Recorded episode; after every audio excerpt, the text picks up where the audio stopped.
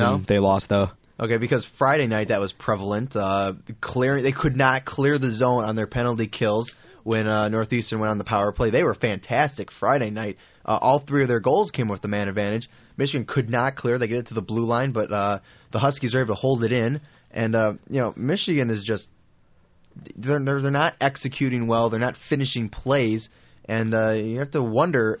I mean, number six in the country. I think that's a bit high, and uh, the Michigan name probably getting them that ranking right now. Yep. So Michigan, uh, disappointing end to that weekend, going one and one. The Wolverines are four two and zero early on in this 2006-2007 season. They'll open up their biggest series of the year thus far, a home and home against in-state and CCHA rival Michigan State. That will get underway at Munn Ice Arena in East Lansing this Friday, and we will have the second game of that series, the Saturday game at Yost on the WCBN Sports Stream. Tune in at 7:30 for the coverage, but that will wrap things up for this edition of Extra Points. So for Rob Salmon, Ted Pickus, and Tony Bolton, I'm Steve Schuster saying good night, everyone, and go blue. You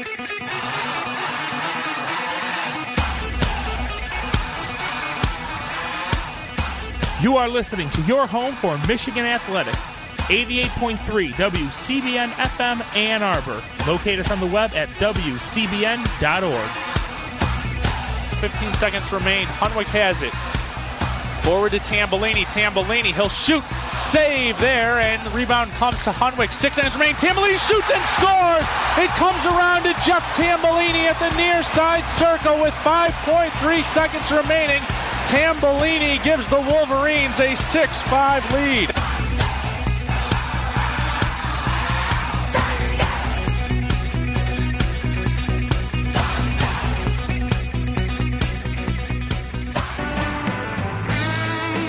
You are listening to the number one source for Michigan sports, WCBN 88.3 FM Ann Arbor. If you are an undergraduate who would like to get involved with the sports department, email us at sports at WCBN.org.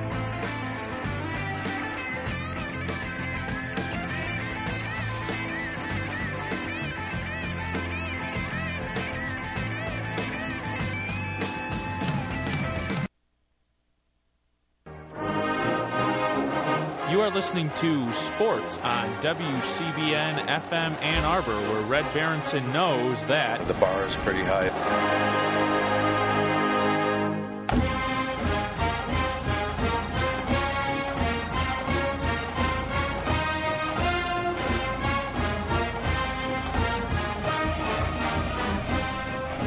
It's the ghost of Bob Ufer. Yeah. Well, welcome to another edition of Gray Matters. The Just week- methane. methane, yeah. Uh, welcome to another edition of Gray Matters, the weekly news and media talk show. My name is Dick Whaley. And I'm Jim Dwyer. And needless to say, I occasionally make a uh, modest tribute to Bob Ufer when I uh, use things like uh, Dick Cheney, don't call me Conrad Burns. Yeah. Or Mr. Burns, who's actually the uh, character in The Simpsons. Yeah, perhaps the finest television show ever. And uh, obviously, a very interesting political week. Uh, What a strange, another strange week. yes. Busy with just the absurdities are freely falling now. Yeah, disinformation is is definitely om- omnipresent in this uh, wind up to the campaign season. I mean, when you have a Senate candidate in Virginia taking excerpts from novels to use in campaign commercials against his opponent, I think you've reached uh, new lows of absurdity. Or Rick Santorum uh, using Hillary Clinton and Barbara Boxer in his TV ads, arguing he's that I'm bipartisan, I can get along with people, blah blah blah. And we don't want these evil women to uh, have any say in the matter. Even- Uh, my favorite are the anonymous, um, nameless, you know, no recognition whatsoever. The phone messages from the the good people of the Dick DeVos campaign. Oh, The angry female uh, caller who just leaves a message on your machine about just can you believe what Governor Granholm has done? That's my favorite. ah, well, I haven't received one of those. Obviously, I'm on the do not call list. He's a subversive. But um, Yeah, just a variety of brain damage awards. Obviously, Rush Limbaugh gets one. Uh, the video clip of him flopping around uh, with his uh, radio uh, headphones on was uh, amusing. I think they had to turn that into a.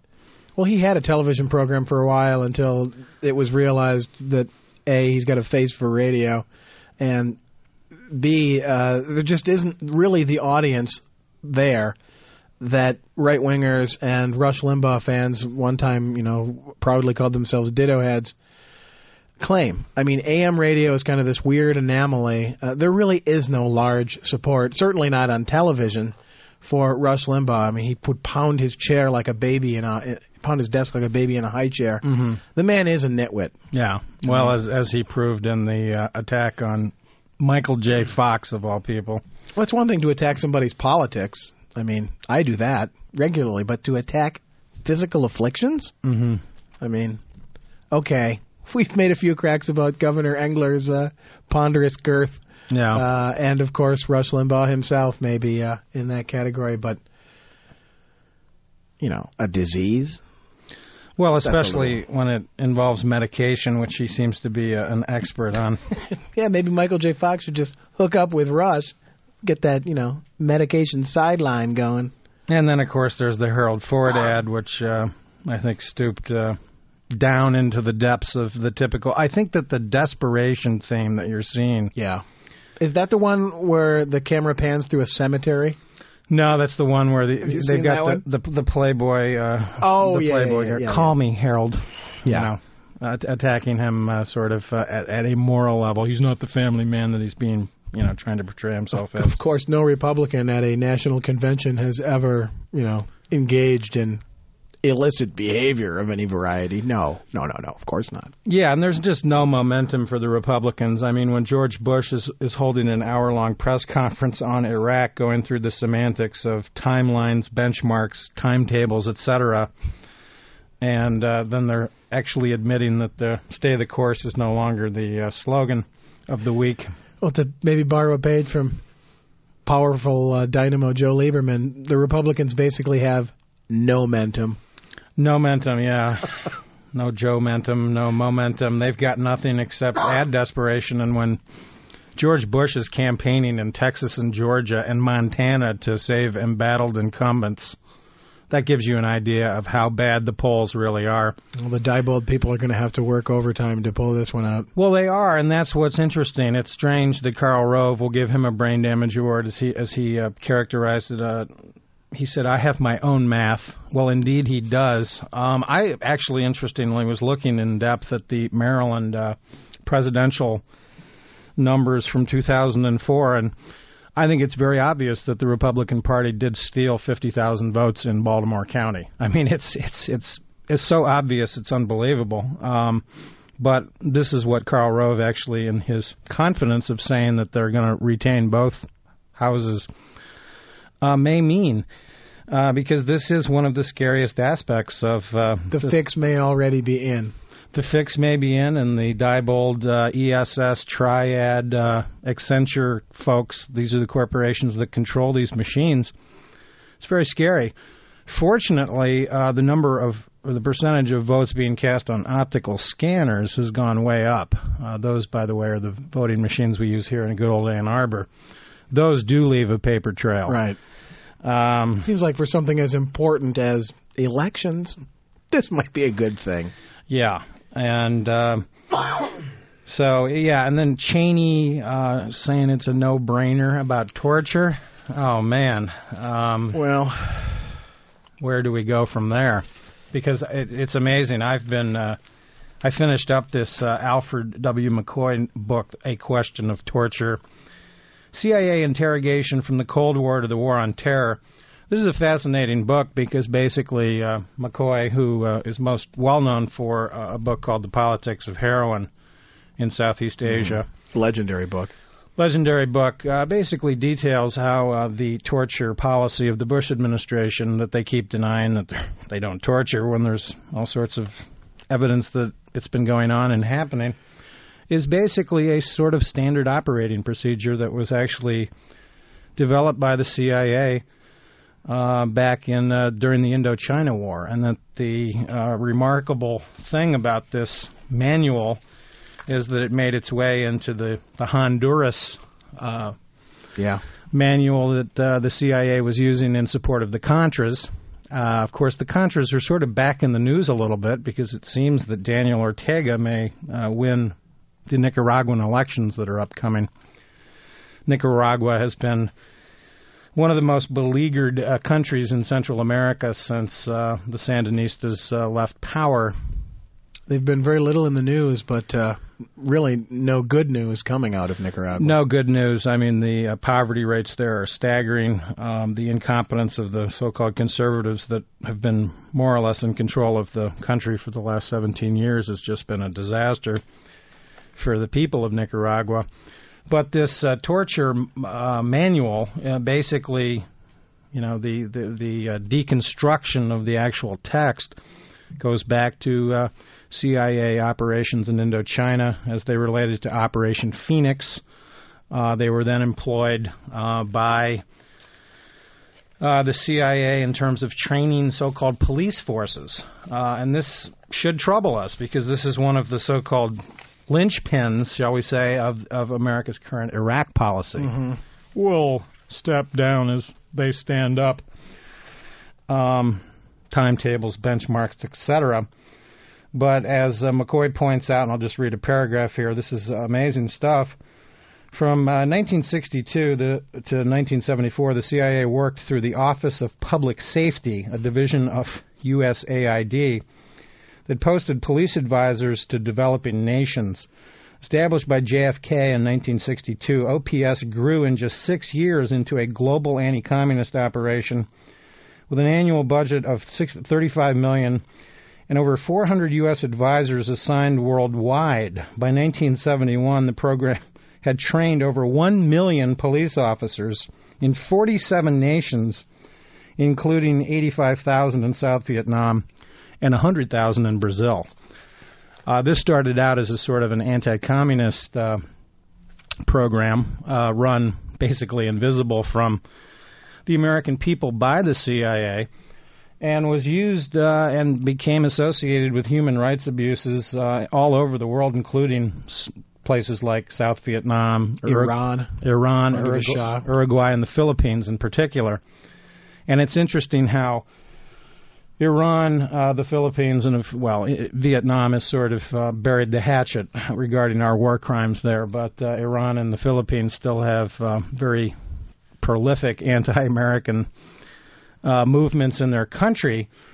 And this manual, um, as it was eventually developed, turned into basically assassinations program in Southeast Asia. It was uh, euphemistically called Operation Phoenix, and even eventual CIA head uh, William Colby uh, admitted that uh, the American uh, officers had executed over 20,000 people directly and tortured hundreds of thousands, and that this uh, program made its way into uh, the Honduran military training manual that was used in Central America during the 80s, uh, and then, of course, into the Gitmo, Bagram, Abu Ghraib facilities uh, here during the so-called War on Terror. Um, John Yoo, uh, a man who's re- eventually resigned from the Bush administration and now teaches law at uh, UV, uh, UC Berkeley, basically was the author of the um, memo that justified America suspending, um, shall we say, adherence to the Geneva Code regarding torture and whatnot. So for Dick Cheney to claim, um, and I mean, first sort of hint that uh, it didn't bother him that this was uh, going on. I'm sure it doesn't. Um, but I actually, uh, I want to dwell a little bit on the context within which he made this utterance, because of course the day before he said what he said, the decider, the president, uh, quote unquote, said that the United States does not torture. But uh, Cheney made these comments on a right-wing radio broadcaster's program on WDAY in Fargo, North Dakota. Scott Hennen. And uh, I'm reading now from Terrence Hunt's article for the AP, um, which says White House says Cheney didn't defend torture. Um, let's see here. Uh, Cheney triggered the flap in an interview Tuesday on Scott Hennen's program. Hennen said callers had told him, please, let the vice president know that if it takes dunking a terrorist in water, we're all for it if it saves lives.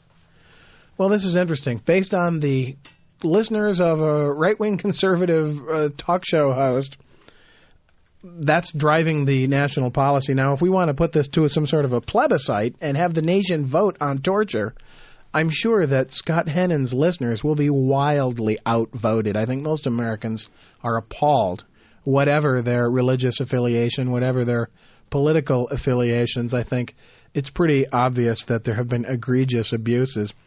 But then for Cheney to actually say, well, it's a no brainer for me, this technique called uh, waterboarding, where you basically, you know, nearly drown people. Mm-hmm. By the way, all the evidence shows that such torture methods do not reveal usable information. Yeah, that's the That's been known since the Middle Ages. well, and that's one of what the, all the experts point out that it's useless in terms of uh, um, Saving lives. saving lives. Uh, the Bush administration continues to claim that they're saving lives with these uh, aggressive interrogation tactics, though they've never provided any evidence Well, of this. as you pointed out a couple of weeks ago, how can somebody whose head's been in a bag in Guantanamo Bay for uh, over a year or so have any viable information that is still worthy Yeah, and of and, in, you know being called intelligence? and it's interesting that, by the way, one of the um, sources, you know, because they always talk, oh, we we can't reveal this because of Right. sources and methods. The famous euphemism for, um, well, we will we'll use any scrap of information that will justify our policy. Right. It's important to remember that Colin Powell used uh, information gleaned from a torture session that occurred in Egypt from a so-called Al Qaeda operative that was uh, uh, rendered to Egypt uh, via the CIA's uh, secret p- program. These planes that apparently fly around uh, sort of perpetually. I guess they've replaced the B-52 as our nuclear deterrence these days. Well, and rendering again, Yeah. this, this whole process is a wash in euphemisms, and it's no longer you know beef byproducts which are rendered; it's human beings which are rendered. And Dick Cheney's very careful here, though, to use clinical terms in an ambiguous sense, words such as the plural pronoun "we." Yeah, we. We don't torture. That's not what we're involved in.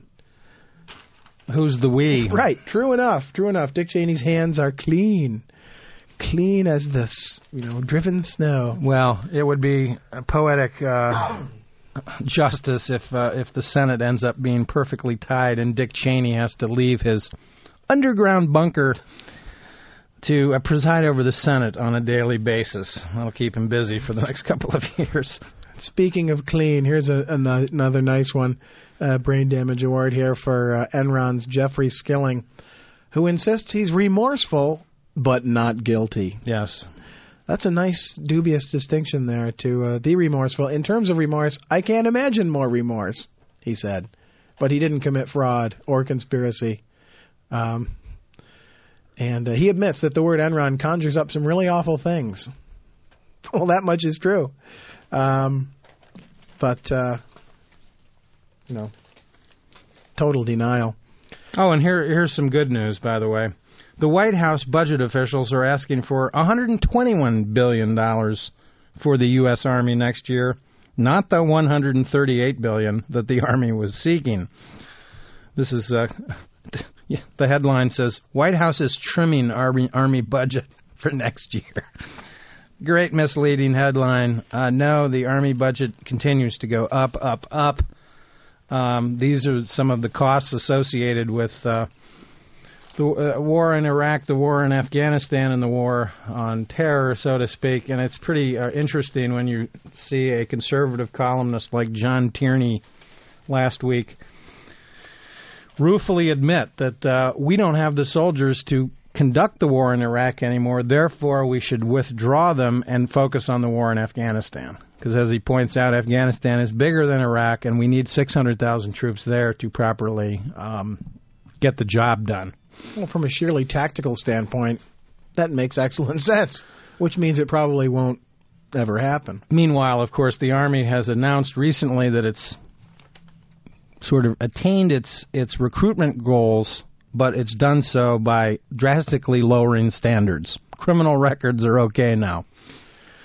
Well, I've got something to add to that in just a moment, but it is worth n- noting on a somber note that uh, the official announcement, buried uh, not on your front page where you might expect it, but deep within today's paper, is that the uh, 100th American fatality in Mhm. Iraq Yeah. uh, has in fact occurred. So, for those keeping score at home, um, there's still one more day in October, so we've effectively topped 100. There was a day last week, the 25th of October, in which three of the four front page stories in the Ann Arbor News, I think, had some sort of unspoken interconnection. Now, the fourth story was about the Tigers, and you know, sad that they didn't uh, win that in the end, but still an amazing season and uh, worthy of uh, applause.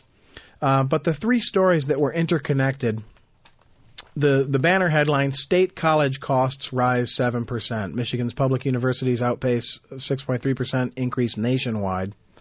Then on the right hand side of the front page, we had a story, uh, again a local story. Uh, schools feeling impact of cuts. Um, in on top of 6.46 million cut from this year's budget of Ann Arbor Public Schools, the district is looking at a deficit of 11 million dollars over the next two years. Well, that has obvious implications for the quality of education provided to local youths. The third of these interconnected stories was on the bottom of the front page, piece of analysis with an unfortunate uh, typo and a missing letter there, but the headline is rather revealing. Reality intrudes on Pentagon line. Well, A very interesting mis- missing letter, I might add. yes, you take the letter Y out of analysis and you have problems, okay? At the very least. Excuse me. At any rate, this group of articles, you know, college is getting further out of reach for the average American. Mm-hmm. The quality of high school education, free public education, is suffering budgetary constraints. That affects the quality. And then, of course, there is the ongoing Pentagon issue of the endless spending, despite the noble efforts of the Bush administration to pare back a, a few extra million there um, off of the wish list. The ground is essentially being ready for unemployables, and perhaps a draft can thus be avoided. You're going to have a bunch of people who can't get into college, mm-hmm. whose grades in high school aren't good enough, possibly because their high school was no longer able to provide the services. And there is this war on terror which will last beyond our lifetimes, we've been told by Dick Cheney. Now, one might argue, as I think I'm going to here, that to keep schools functional as actual places of learning, perhaps sports might just have to go. And maybe this will snap America out of its torpor of decline and abuse. Cut high school football to fund the war? Well, maybe the war has gone too far. Maybe it is Yeah. a Yeah. ridiculous expenditure. Of course, we want our local youths to enjoy the fun and the camaraderie and you know the physical exercise of organized sports. It's part of the high school tradition we all grew up with, whether you actually played sports or not. But the fact is that these things are expensive and cuts are going to have to be made. So what do you do? Do you cut classes where people learn things, skills, and you know professional development, or do you cut the football team? Well, it's a tough choice to make. Somebody's going to have to make it, and uh, who knows? Maybe uh, cutting high school sports uh, would finally snap America out of the abuse scandal that's going on here at home domestically. Well, and I think that this middle class torpor is is part of the problem that George Bush is having. It's fascinating that in recent weeks, one of the new Republican lines about why um, Americans should keep the Republicans in control of Congress is they argue that the stock market's doing well. And of course, any scrupulous analysis of the actual facts uh, make this argument sort of uh, false. Uh, first of all, it's been pointed out that just for the f- factual record, the only indice that's at setting new records is the Dow, and 20 of the 30 stocks in the Dow are actually lower uh, than the uh, record set back in 2000. And it's interesting when you look at the five or six stocks that actually are up there setting records. I just wanted to read these companies. This is based, by the way, on a uh, an article from a couple of weeks ago, when in fact the Dow uh, did uh, surpass the 2000 record. This was from the 4th of October. And it's interesting. Look at these companies. Altria Group, uh, they sell tobacco. That's uh, the former Philip Morris. American Express, they're sort of a finance company and credit card company. Debt makes the world go round. Boeing, uh, defense contractor. They've been making a lot of money uh, from the war in Iraq, uh, developing uh, all sorts of toys for the military to use there. Uh, Exxon Mobil, they set a record. Record profits. Their high this uh, recent year is, Well- was back in August of 2006, and we know Everything must be wonderful when Exxon does well. That's good Yeah. for everybody. Well, they made 10 billion in their last quarter, uh, so no wonder. And of course, Procter and Gamble, uh, the consumer uh, staples uh, company that makes everything from soap to toothpaste to diapers and all sorts of other strange things that you have no idea that they actually own. Those folks are the only six companies that have actually uh, surpassed their high. Um, so I wouldn't call this a wide, uh, you know, a, a recovery that's uh, broad based here by, by any stretch of the imagination. The Nasdaq, of course, is no. I mean, even the stock argument, uh, our uh, stock uh, market argument is absurd. Uh, the Nasdaq. Um, Interestingly, by the way, uh, one of the other companies I, I omitted them just because it happened back earlier this year in 2000 uh, of 2006 is Caterpillar. Uh, they set an all-time record on May 9th of 2006, but their stock market just pl- their stock price just plummeted uh, recently due to poor uh, third quarter results. I just wanted to add that for the uh, factual record. Anyway, if you compare Nasdaq or the Standard and Poor's index, um, the, the stock market isn't even doing that well. And I, I saw an international comparison showing that Canada, Germany, France are all doing better than the American stock market in terms of where prices are actually at.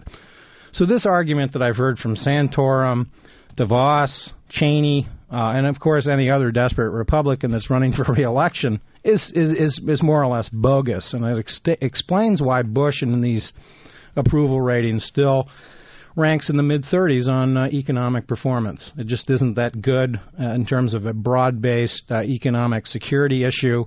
Healthcare costs have continue to go uh, up way past uh, the price of inflation. For instance, uh, the Kaiser uh, Family Foundation just recently reported that uh, healthcare costs for American families has risen yet another 7.7 percent this year. Um, and uh, it points out that uh, many American executives have decided that they cannot afford to keep insuring their workers, and that the portion of Americans without coverage has jumped 23 percent since uh, 1987. Well, all sorts of people are either losing their packages, insurance packages altogether, or finding them drastically pared down. Yeah. No dental, no eye, et cetera. Limited coverage for children. much higher co-pays, Right. um, all sorts of really bad options here. And these are the you know pocketbook issues that are not working for the grand old party this year.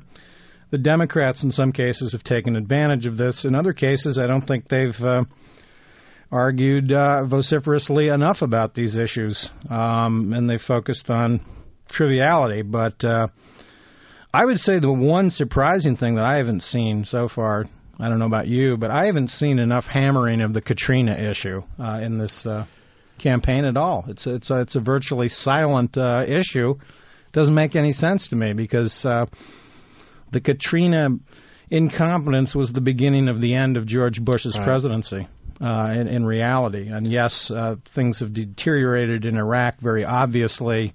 Uh, we're now at the point where really there are no good options. It's uh, hard Well, to stay, been- hard to go. We've just had the worst month in the time Yeah, the since it all began. yeah the fourth the fourth worst month in terms of American casualties, but the violence in, in Iraq is, is is staggering. And when you have American officials continuing to claim like progress is being made, like Condoleezza Rice did just two weeks ago. uh, which conflicted, by the way, with uh, what John Warner said uh, as Yeah. he returned from Iraq. You know, Iraq is going sideways. You get an idea of how um, off course. Stay the course? No, they're off course.